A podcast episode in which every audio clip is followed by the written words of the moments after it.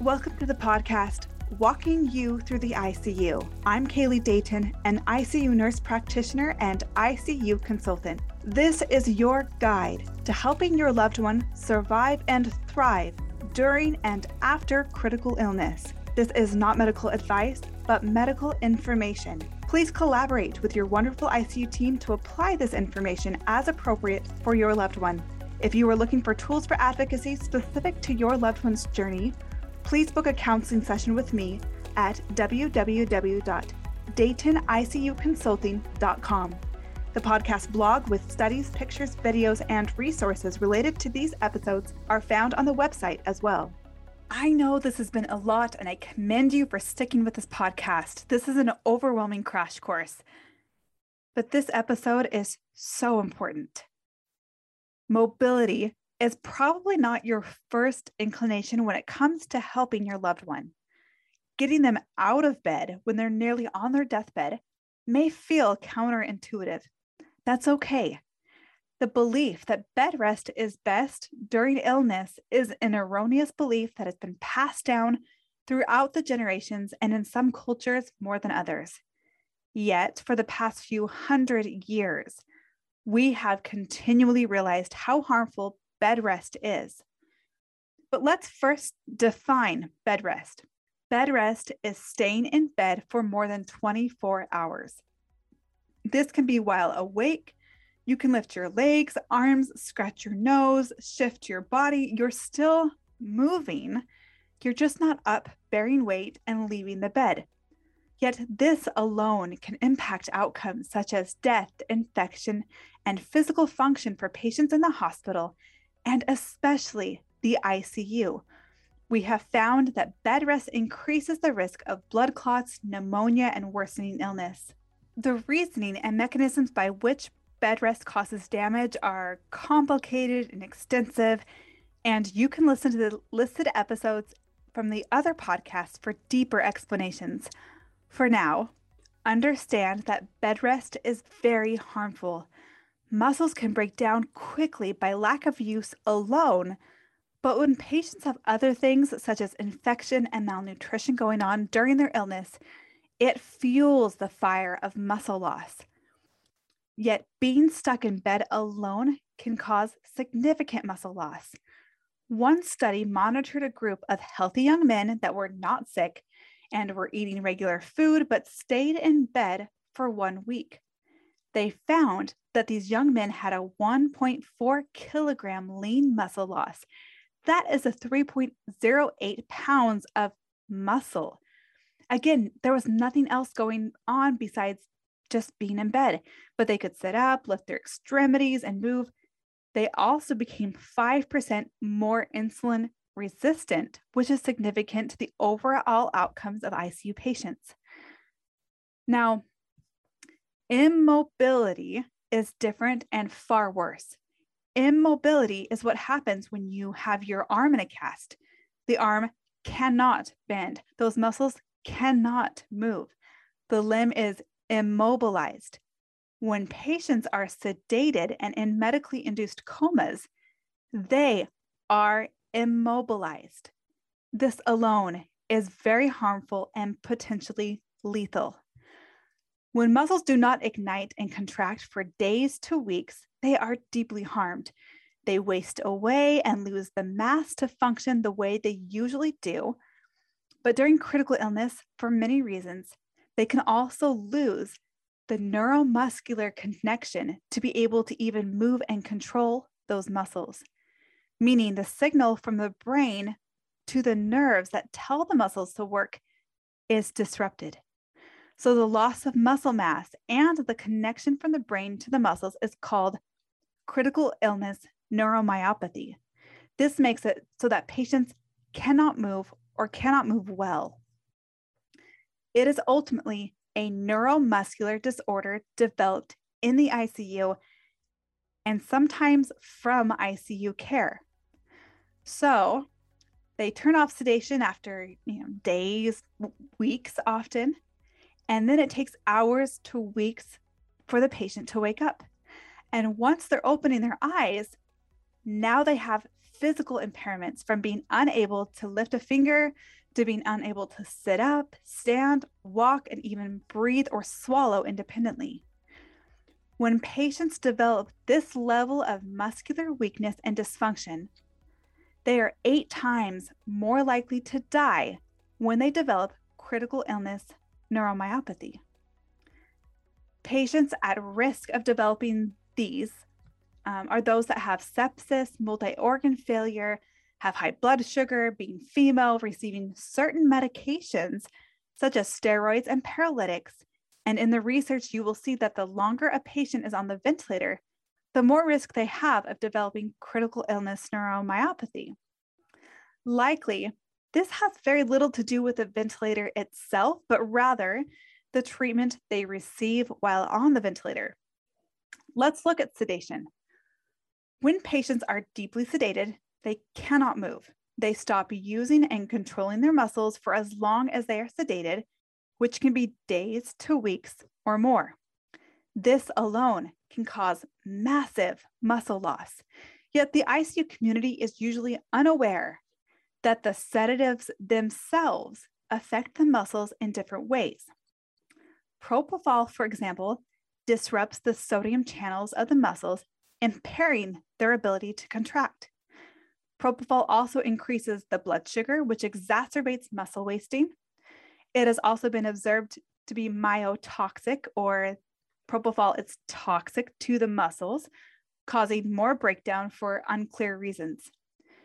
It is also probably an independent risk factor for diaphragm dysfunction, meaning even without the ventilator, propofol can damage the diaphragm, which affects your ability to breathe without support. Other sedatives can do a lot of the same things, and Versed, for example, can be even harder on the diaphragm. Among many causes of muscle loss, such as casts and bed rest, sedation causes the most detectable muscle loss the quickest in less than seven days. Limb weakness is strongly associated with diaphragm weakness. If your loved one comes out of a medically induced coma and cannot give you a good high five, chances are much higher that they will not be able to take big and consistent breaths on their own without wearing out due to this critical illness neuropathy and diaphragm dysfunction they have acquired during their time under sedation and stuck in bed. To be honest, two year survival rate for ICU survivors that have this ICU acquired weakness and diaphragm dysfunction is only 36%. Only 6%, 36% of those that have this will survive in the following two years. This is a significant reason intubated patients on the ventilator that receive these medications for so long then need tracheostomies. A tracheostomy is a hole cut into their windpipe or trachea with a little tube that connects to the ventilator because they're going to need weeks to months of rehabilitation to be able to have the muscular strength to take their own breaths. This is often a consequence of the muscular weakness developed as a result of sedation and immobility. I am embarrassed to admit that this is often the norm in the ICU community. For many teams, it has been accepted, especially during COVID, that a high portion of our patients on ventilators will automatically need a tracheostomy and PEG feeding tube and will then be sent to another care facility to rehabilitate. They don't know any other way. They've never seen anything different. They usually don't even understand what is causing this. For example, I've worked with COVID families the teams will tell families that their loved ones' lungs are too sick to be off of the ventilator, and yet the support from the ventilator is almost minimal. They'll have settings like a 40% oxygen and a PEEP of five. The inability to be off the ventilator is not primarily from sick lungs in that kind of scenario. It is from weakness. They are too weak to breathe, and the COVID is probably not the main culprit of that the sedation and immobility will do that even to a perfectly healthy person that is down and given those medications for that long. Awake and walking ICUs have the goal of treating the initial problem that brought a patient to the ICU without causing a downfall of the other complications that will keep them there and plague them the rest of their lives. They recognize that they can either keep them awake and moving on the ventilator and get them better sooner, off the ventilator quicker, and straight home to resume life, or they can sedate and immobilize them, allow their muscles to waste away, keep them on the ventilator for days to weeks longer, send them to a care facility for weeks to months after that, and let them face the mental, psychological, and physical damage of their treatment the rest of their lives. That important choice to sedate or to mobilize a patient is often that black and white. The normal approach is, quote, they're sick, we'd better not move them, unquote. Yet the awake and walking ICU approach is usually, wow, they're sick. They could get sicker if we don't move them. We have to get them going. As long as they're oxygenating and tolerating mobility, they are rolling. The patient can tell them what they're feeling, what they need when they need a break. They use mobility as a tool for delirium. If a, pa- if a patient is getting confused and wild, they don't rush and to grab sedation to mask it. They urgently treat it with mobility as well as family and sleep. They will do whatever mobility the patient is capable of. Sometimes delirium makes patients so confused and unable to control their bodies that they can barely stand, let alone walk. Even sitting at the edge of the bed and holding their own core and head up can stimulate them to reconnect with their environment. You can see the lights come on as they start to make eye contact, answer questions, and follow commands. You can see the agitation and terror start to melt away during mobility. Often, even sitting there will wear them out and they will lay back down after 15 minutes or so and get real restorative sleep. It is more effective and safer to mobilize patients than to give most sedatives. Sedatives will usually make patients wake up later as a danger to themselves and the staff since they're still delirious. If we allow them to exercise instead of sedating them, then they are far more likely to wake up a little more calm and oriented than before. This team will mobilize them every night to facilitate sleep. They literally walk them to sleep. Research has shown that walking patients at night improves sleep and prevents delirium. This is a process and expertise. The decision in those early moments after intubation are pivotal. But why? Why is it so important to avoid sedation and keep patients moving when they often require a lot of ventilator support and are really sick? Why not just sedate them at first and let them, quote, rest, as most are inclined to do? Because sedation is not sleep and immobility is not rest, it is rot. The sicker they are, the more quickly their muscles are going to break down. So we need to get them up to prevent or alleviate multi organ failure, ICU acquired weakness, and delirium. Mobility is key in preventing delirium. If we start sedation, then we take away their ability to move, communicate, and connect with family and sleep. We sign them up for delirium and muscular loss. Then, a few days or a few weeks later, when we try to do a sedation vacation and wean down the sedation, they come out delirious, agitated, making ventilator alarms, and everyone panics and turns, turns sedation back on. And this probably signs them up for at least a few more days on the ventilator. The longer they're sedated, the more delirious and weak they're going to get, and the longer they're going to be on the ventilator. It is a terrible cycle to lock patients into. Then, once they've been sedated and immobilized, if the team does want to rehabilitate them and get them off the ventilator, then it is a huge effort and danger. When a 200 pound adult loses the core strength to sit up and hold their own head up or stand, then it may require many people a special lift and lots of work to get them to rebuild their capacity over days to weeks. It is very painful and exhausting for the patient, too. Check out my other podcasts to hear it from those that have lived it. I wish the ICU community understood how much easier it is to help a patient get out of bed shortly after intubation when they still have their muscles. It is less work to preserve muscles and physical function than to rebuild it. I promise. Again, mobility is not always an option. If someone has had a massive trauma and or brain bleed, mobility may not be possible. Yet, as soon as they can move, they need to be hustled. For patients with pneumonia, sepsis, COVID 19, different traumas, and so forth, mobility is much safer than is commonly believed. Various studies have shown a less than 1% harm rate that happened to ICU patients during mobility during thousands of activity sessions. The difficulty and danger increase the longer we wait to do it. Okay, now I've worried you. Now you're concerned, but what can you do? Don't go turning off IV pumps and pushing your loved one out of bed. Yet, work with your ICU team. Support and encourage them to implement best practices into your loved one's care. If needed, gently educate. Ask if they have a physical and occupational therapy consultation ordered. If they are intubated, ask why they're sedated. If the team says to rest or to let them sleep or because they're agitated or to prevent PTSD, tactfully ask if sedation is sleep, if immobility rejuvenates the muscles, or where in the literature does it show that sedation and delirium prevent PTSD?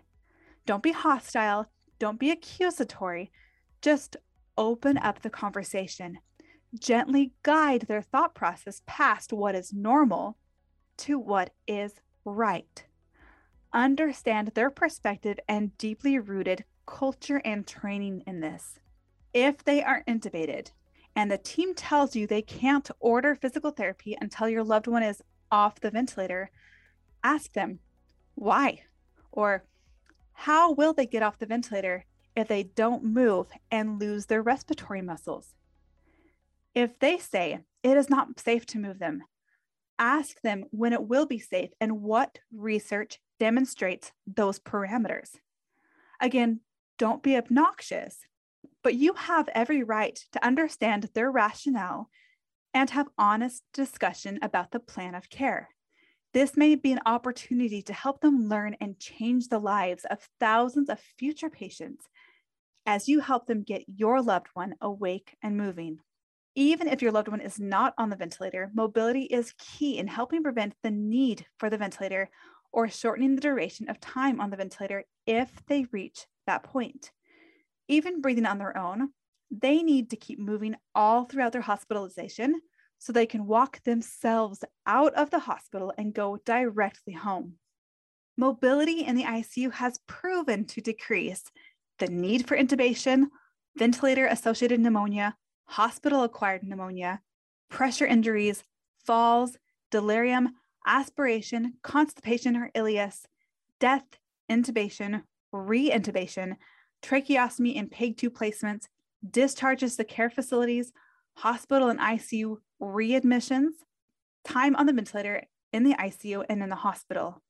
Mobility in the ICU also improves how oxygen moves throughout the lungs, the ability to get mucus out of the lungs, the ability to protect one's airway. It improves diaphragm function, successful extubation, discharges from the ICU, survival, and quality of life. I tell my patients, walk like your life depends on it because it very well may. And stay in bed, and that is where you will stay.